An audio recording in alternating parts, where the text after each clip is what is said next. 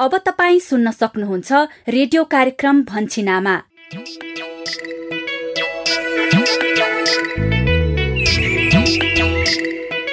नमस्कार। रेडियो कार्यक्रम लहर भन्छिन आमाको नयाँ एक सय तिरानब्बे भागमा स्वागत गर्छु म यशोदा। हरेक साता यही समयमा प्रस्तुत हुने यस कार्यक्रममा हामी हजार दिने आमा र बच्चाको स्वास्थ्य र पोषणका विषय वस्तुहरू समेट्छौ। यिनै विषयमा तपाईँ हाम्रै बस्ती र समुदायका कथा सुन्छौ। साथमा तपाईँकै अनुभवहरूलाई समेट्छौ। तर आजको विषयवस्तुमा प्रवेश गर्नु अगाडि तपाईँ सहभागी श्रोताले रेडियो कार्यक्रम भन्छिन आमा सुनेर दिनुभएको प्रतिक्रिया सुनौ। आज हामीले सुदूरपश्चिम प्रदेश दार्चुलाका देवकी धामीको प्रतिक्रिया समेटेका छौँ। नमस्कार म दार्चुलाबाट हो देवकी धामी बोल्ला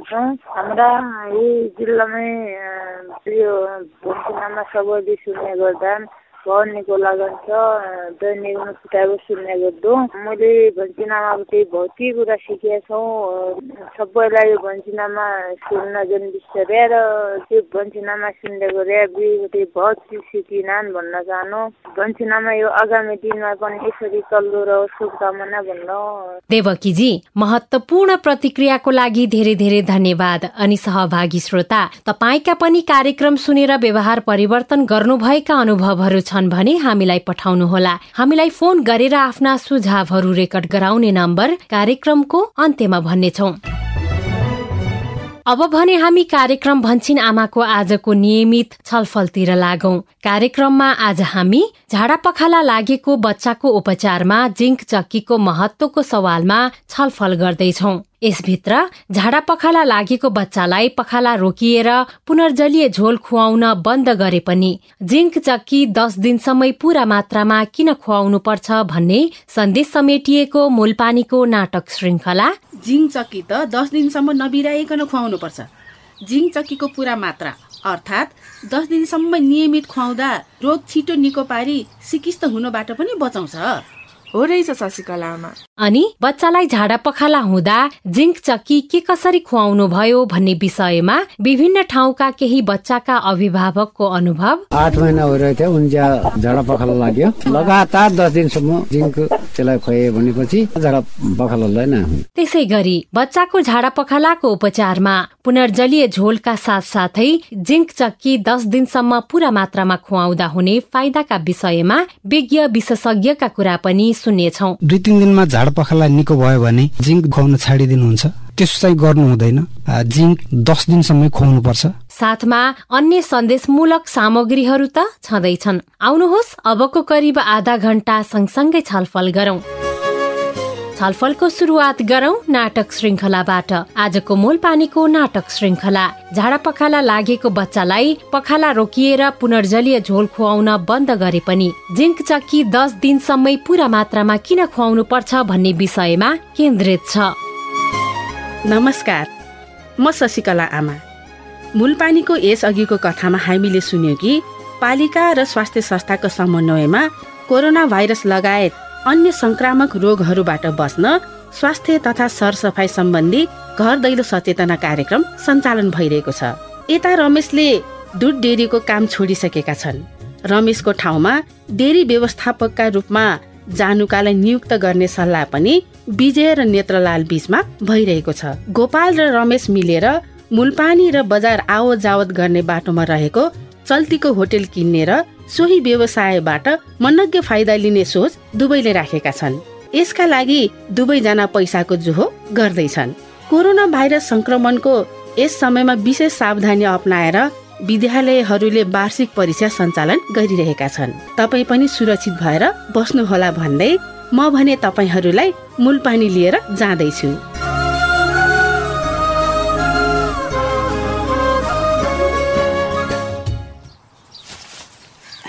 ल पेम्बा केही तरकारीहरू टिपेर यो झोला राखिदिएको छु। जाने बेला लिएर जाऊ है। ए हुन्छ आमा। आज आमाकोमा पसेको पनि फाइदै भयो। रोगसँग लड्ने क्षमता बलियो पार्न ताजा तागतिलो पोसिलो खानेकुरा त खानै पर्यो नि होइन आमा? हो नि। आफ्नै खेतबारीमा फलेका तरकारीमा जस्तो पोषण त फेरि अरू केमा हुनु र? होइन पेम्बा? त्यही छ आमा। ल ल। आफूसँग भएको कुरा बाँडेर खानुपर्छ नि। जाँदा लिएर जाऊ नि फेरि। ए हस् आमा। साँच्ची तिम्रो बाबुलाई पनि झाडा पखाला भएको थियो अरे। कस्तो छ अहिले? अहिले झाडा पखाला त निको भइसक्यो आमा। ए। पुनर्जलीय झोल खुवाउन त छोडिसकेँ तर जिङचक्की चाहिँ पुनर्जलीय झोल खुवाउन छाडे पनि दस दिनसम्म नियमित खुवाउनु भन्नुभएको थियो सङ्गीता मिसले। ए अनि खुवाइरहेकी छौ कि के गरेकी छौ त? अँ अब सङ्गीता मिसले भनेपछि नखुवाउने त कुरै भएन नि आमा। खुवाइरहेकी छु। ठिक गर्यो पेमा तिमीले। जिङ चक्की त दस दिनसम्म नबिराइकन खुवाउनुपर्छ। झाडा पखाला लागिरहेको बेला तिमीले पुनर्जलीय झोल खुवायो कि खुवाएनौ? खुवाएँ नि। हो त्यसले त्यति बेला खेर गएको पानीको मात्रालाई शरीरमा पूर्ति गर्ने काम गर्छ। अनि जिङ चक्कीको पुरा मात्रा अर्थात् दस दिनसम्म नियमित खुवाउँदा झोल पदार्थ आन्द्राबाट छिटो सोच्न मद्दत गरी रोगसँग लड्ने शक्तिको विकास गर्छ। अनि रोग छिटो निको पारी सिकिस्त हुनबाट पनि बचाउँछ। हो रहेछ शशिकला आमा सङ्गीता मिसले भन्नुभएको अझ यसरी मात्रा पुरा गरेर जिङ चक्की खुवाउँदा भविष्यमा झाडा पखाला दोहोरिने सम्भावना पनि कम हुँदो रहेछ। त्यसका साथै बच्चा स्वस्थ फुर्तिलो अनि तेजिलो दिमागको पनि हुन्छ अरे। है आमा? हो नि। यो त भयो बच्चालाई झाडा पखाला लागेमा उपचार गर्ने तरिका।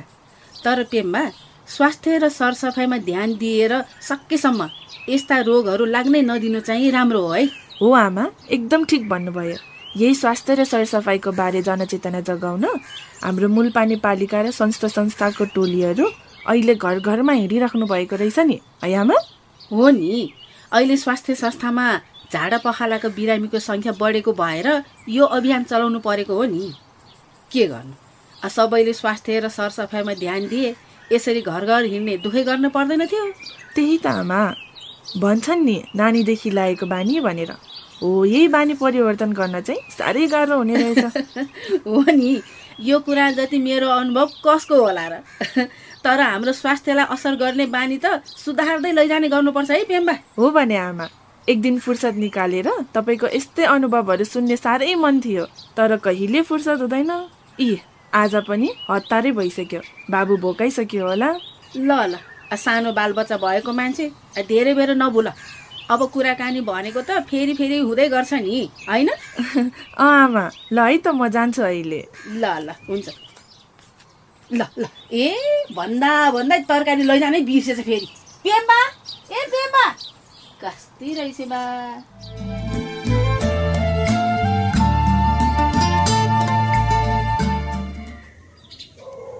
निसा बहिनी आ, प्रेसर कुकरमा के बसाले कि दाल हो दाइ तिन चार सिटी लागिसक्यो अब पाक्यो होला ए ल अब यो दाल पाकेपछि त्यही कुकरमा चट्ट लाएर इ यो मासु पकाउनु पर्यो ए कुन त्यही ठुलो भाले काट्नु भएको दाइ हो हो ल तिमी यो प्याज टमाटर धनियाँ काट्दै गर।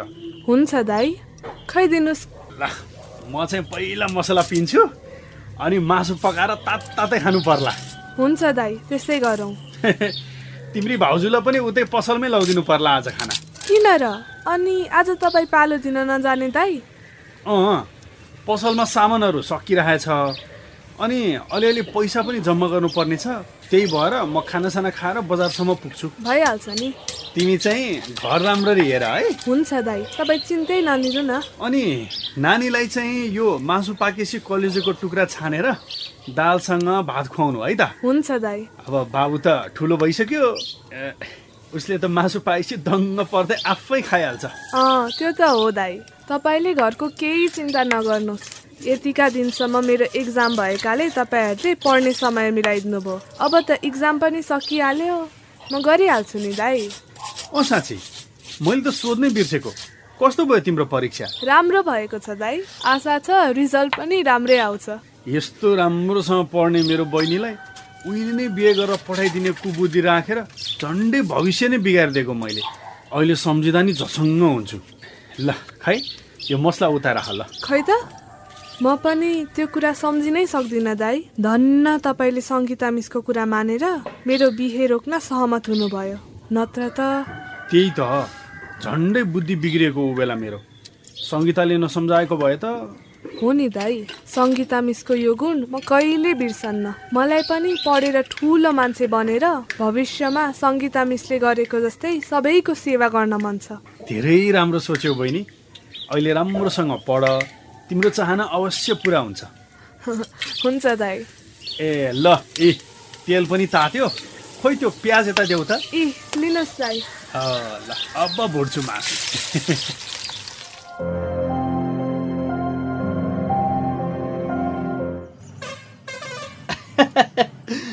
बाटो बाटो सेन्टरमै त्यस्तो राम्रो चलेको चाहिँ भन्नु पर्यो चिटिक्क परेको दुई तरी सितारा होटेल।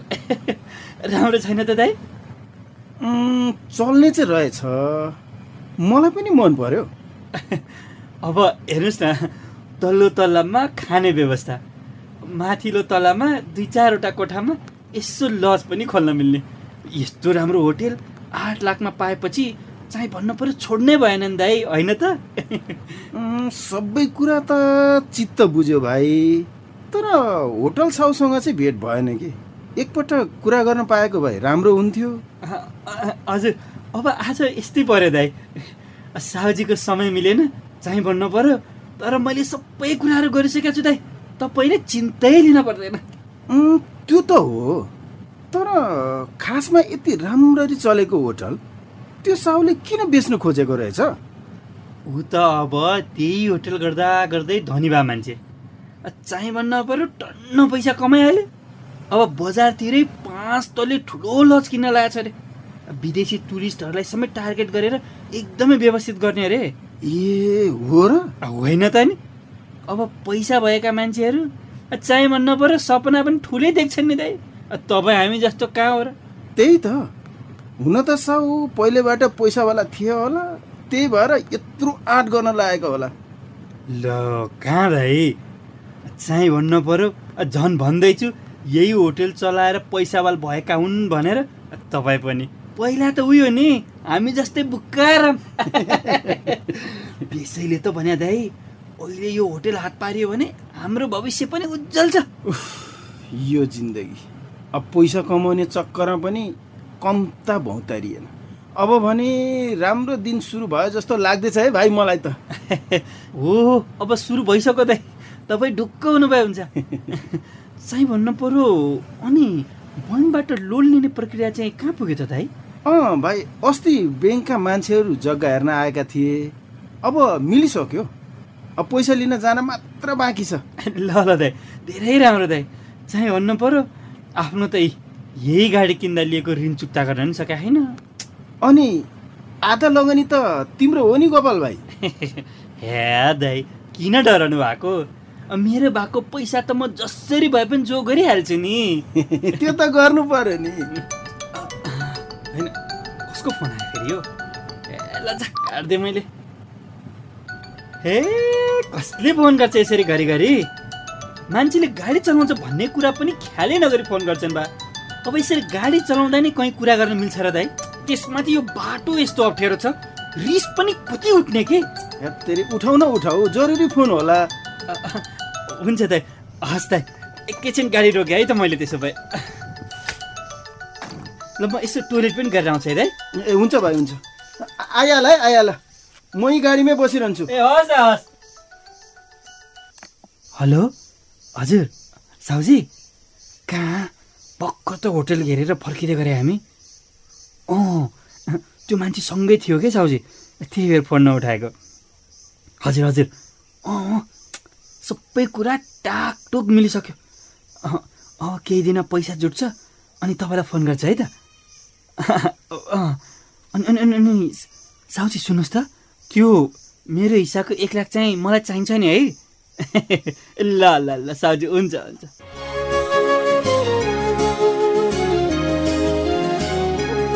लौ यो गोपालको टिकडम हेर्नुहोस् त। कमिसनको लोभमा पो रमेशलाई होटेल किनाउन लागेको रहेछ त। कति मजाले डेरी व्यवसाय गरेर बसेको रमेशलाई उकासेर यो गोपालले कहाँ फसाउने हो?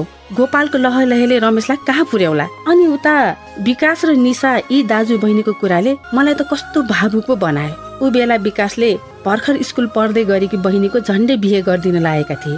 धन्न सङ्गीताले त्यो बिहे रोकेकी थिइन्। अहिले हेर्नुहोस् त। सङ्गीता जस्तै बन्ने सपना बोकेकी छिन् निसाले। कति राम्रो। उनको सपना पुरा होस्। आजलाई यति भन्दै मूलपानीको कथाबाट म शशिकला आमा बिदा माग्छु। नयाँ घटनाक्रमहरू थाहा पाउन आगामी दिनमा पनि हामीलाई नियमित रूपमा सुन्न नबिर्सनुहोला। नमस्ते। यस बेला हामी रेडियो कार्यक्रम भन्छिन आमा सुनिरहेका छौँ। भन्छिन आमा परिवारकै स्वास्थ्यका लागि।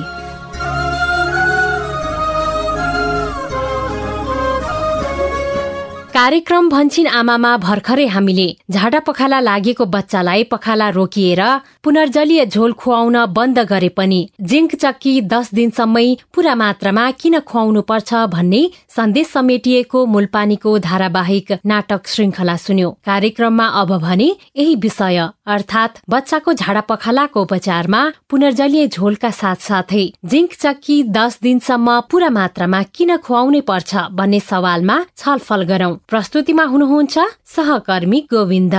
सामान्यतया बच्चाले चौबिस घण्टा अर्थात् एक दिनमा तीनदेखि चार पटक भन्दा बढी पातलो दिशा गरेमा बच्चालाई झाडा पखाला भएको बुझ्नुपर्छ। सामान्यतया हाम्रो आँखाले देख्न नसकिने जीवाणु हातको माध्यमबाट मुख हुँदै पेटसम्म गएर बान्ता गराउने पेट दुखाउने अनि पटक पटक पातलो दिशा गराउने समस्यालाई झाडा पखाला भनिन्छ। बागमती प्रदेश सिन्धुपाल्चोक चौतारा अस्पतालमा सेवारत डाक्टर अशोक कुमार यादव। सामान्यता होइन तिन वा तिन पटक भन्दा बढी एकदम पातलो दिशा जाने त्यो बच्चाको आँखा गाडिने रुनी कराउने दुध खुवाउन खोजेपछि दुध चाहिँ नखान खोज्ने होइन यी सामान्य लक्षणहरू हुन्छन्। अब पातलो दिशा गइरहन्छ त्यही भएर यो जीवन जल चाहिँ हामीले खुवाउनु पर्छ जिङ्क चक्की चाहिँ छुटाउनु हुँदैन। हो बच्चाले पटक पटक पातलो दिशा गर्नु पेट दुख्नु खाना मन नगर्नु झाडा पखाला हुँदाको सामान्य लक्षण हुन्। यस्तो अवस्थामा बच्चालाई पुनर्जलीय झोल र जिङ्क चक्की खुवाएर घरमै उपचार गर्न गराउन सकिन्छ। तर यसो गर्दा गर्दै पनि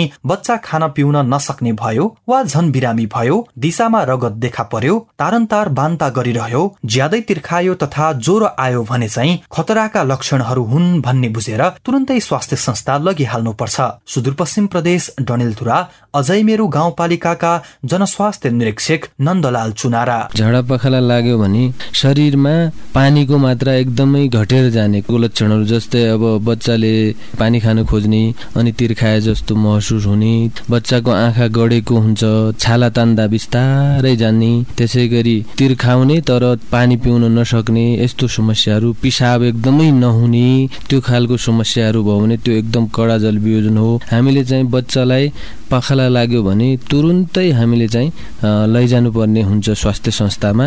बच्चालाई झाडा पखाला हुँदा खुवाइने पुनर्जलीय झोलले बच्चाको शरीरबाट दिशाको माध्यमबाट खेर गएको पानीको मात्रा परिपूर्ति गर्छ भने जिङ चक्कीले बच्चाको पाचन प्रक्रिया राम्रो बनाउँछ।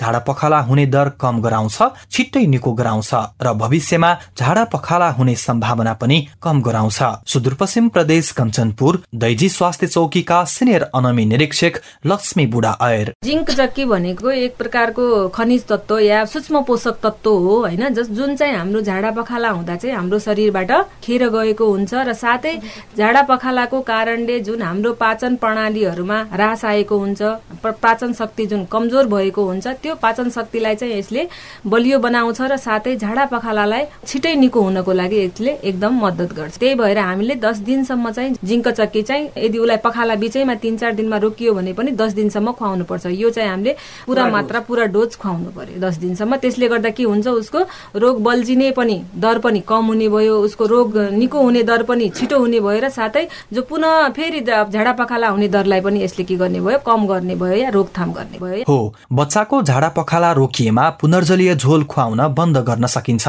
तर जिङ चक्की चाहिँ रोक्नु हुँदैन। दस दिनसम्मै खुवाउनु पर्छ बच्चालाई झाडा पखाला लाग्दा खुवाइने पुनर्जलीय झोल कसरी बनाएर खुवाउने त बताउँदै हुनुहुन्छ कर्णाली प्रदेश सुर्खेत उत्तर गंगा स्वास्थ्य चौकी इन्चार्ज याम प्रसाद अधिकारी। जीवनजल अथवा नवजीवन होइन बनाउने तरिका सामान्यतया छ चिया गिलास सफा पिउन योग्य पानीमा एक पुरिया जीवनजल हालेर राम्ररी चलाएर हामीले त्यसलाई छोपेर राख्नुपर्छ र त्यसलाई आवश्यकता अनुसार बच्चाले पखाला गरेको बेला उसलाई खुवाउँदै गर्नुपर्छ। सजिलोको लागि एक लिटर आजभोलि त लिटरमा बनाउँदा पनि जाति। दुई तिन दिनमा झाड पखाला निको भयो भने जिङ्क खुवाउन छाडिदिनुहुन्छ।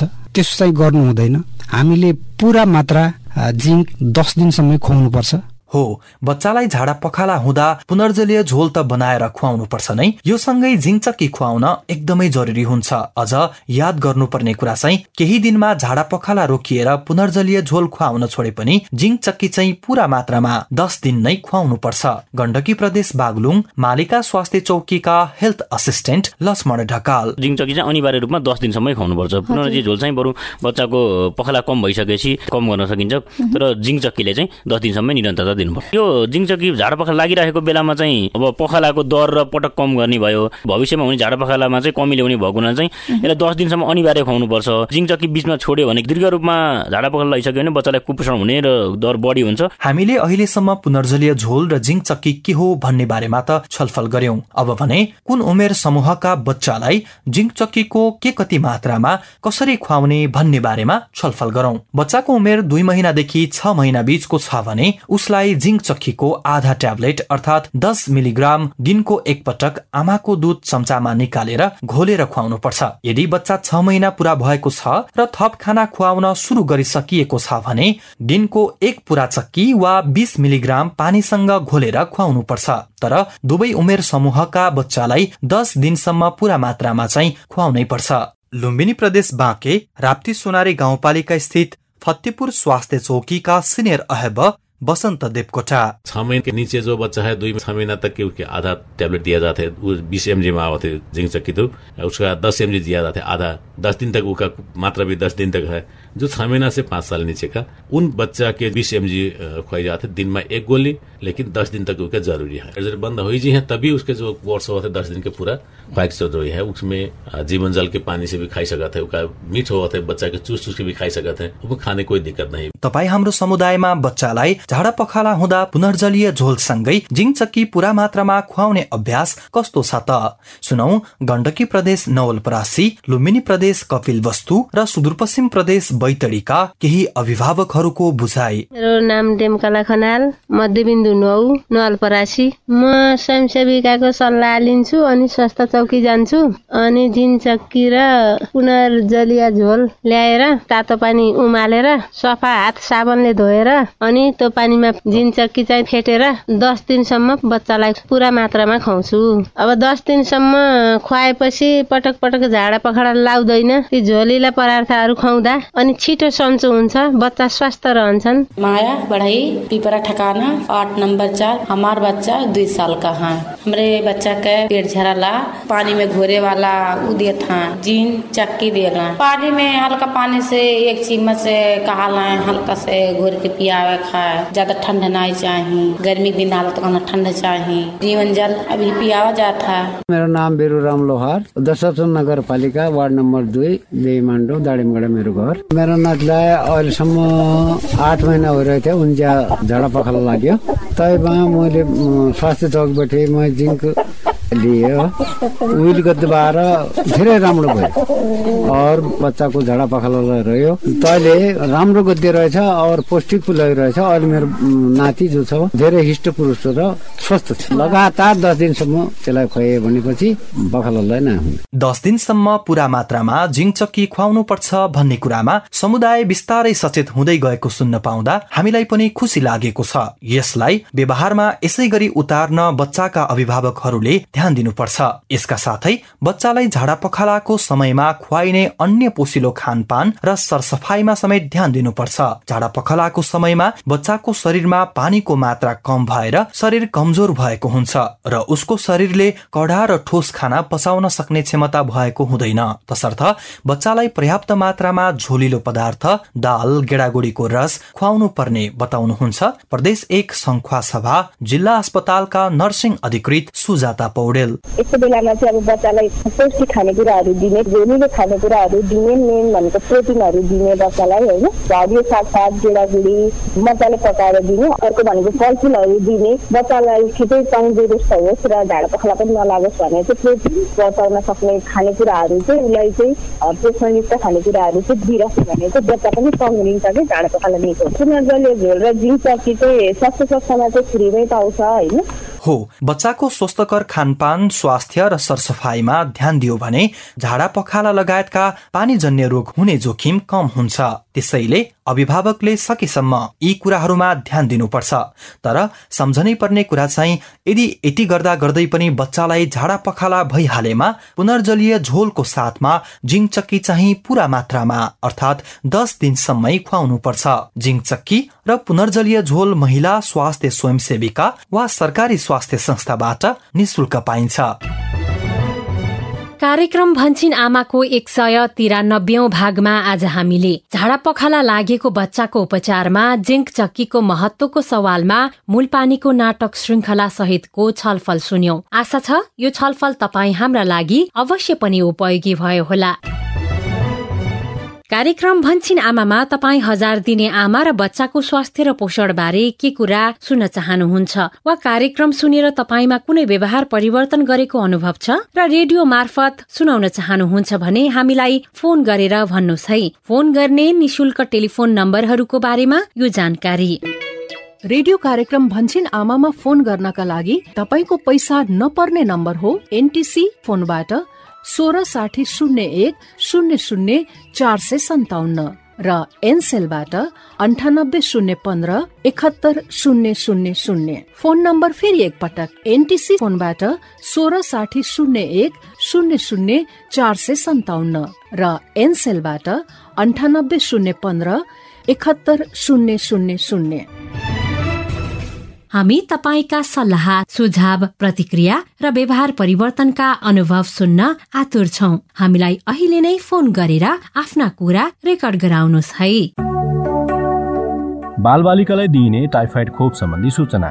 यही चैत्र पच्चिस गतेदेखि वैशाख अठार गतेसम्म देशैभर पन्ध्र महिनादेखि पन्ध्र वर्ष मुनिका सबै बालबालिकालाई टाइफाइड खोप प्रदान गरिँदैछ।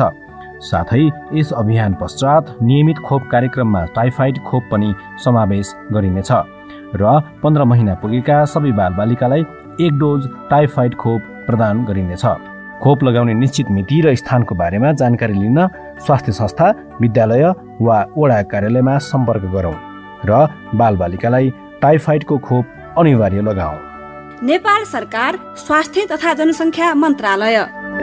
कार्यक्रम भन्छिनामा स्वास्थ्य तथा जनसङ्ख्या मन्त्रालयको साझेदारीमा युएसएआइडीको आर्थिक सहयोगमा सञ्चालित सुआहारा परियोजनाका निम्ति डिजिटल ब्रोडकास्ट इनिसिएटिभ इक्वल एक्सेसले निर्माण गरेको हो।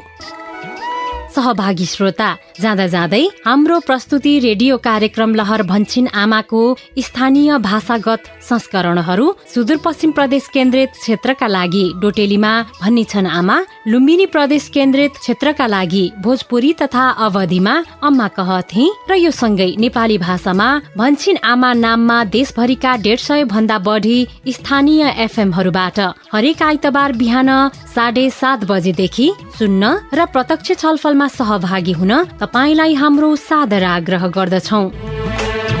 अब भने आजको लागि रेडियो कार्यक्रम लहर भन्छिन आमाको यो केन्द्रीय संस्करणबाट विदा माग्ने बेला पनि हुने लाग्यो। आजको लागि रेडियो कार्यक्रम लहर भन्छिन आमाका सबै सहकर्मीहरू पवन अनु सुशीला सतीश किस्मती गोविन्द सरिता अनि प्रविधि सहयोगी दिनेश तथा सम्पूर्ण स्थानीय एफएम सहकर्मीहरू सहित म यशोदा पनि विदा भए। अर्को साता फेरि भेटौँला। नमस्ते। भन्छिन आमा परिवारकै स्वास्थ्यका लागि।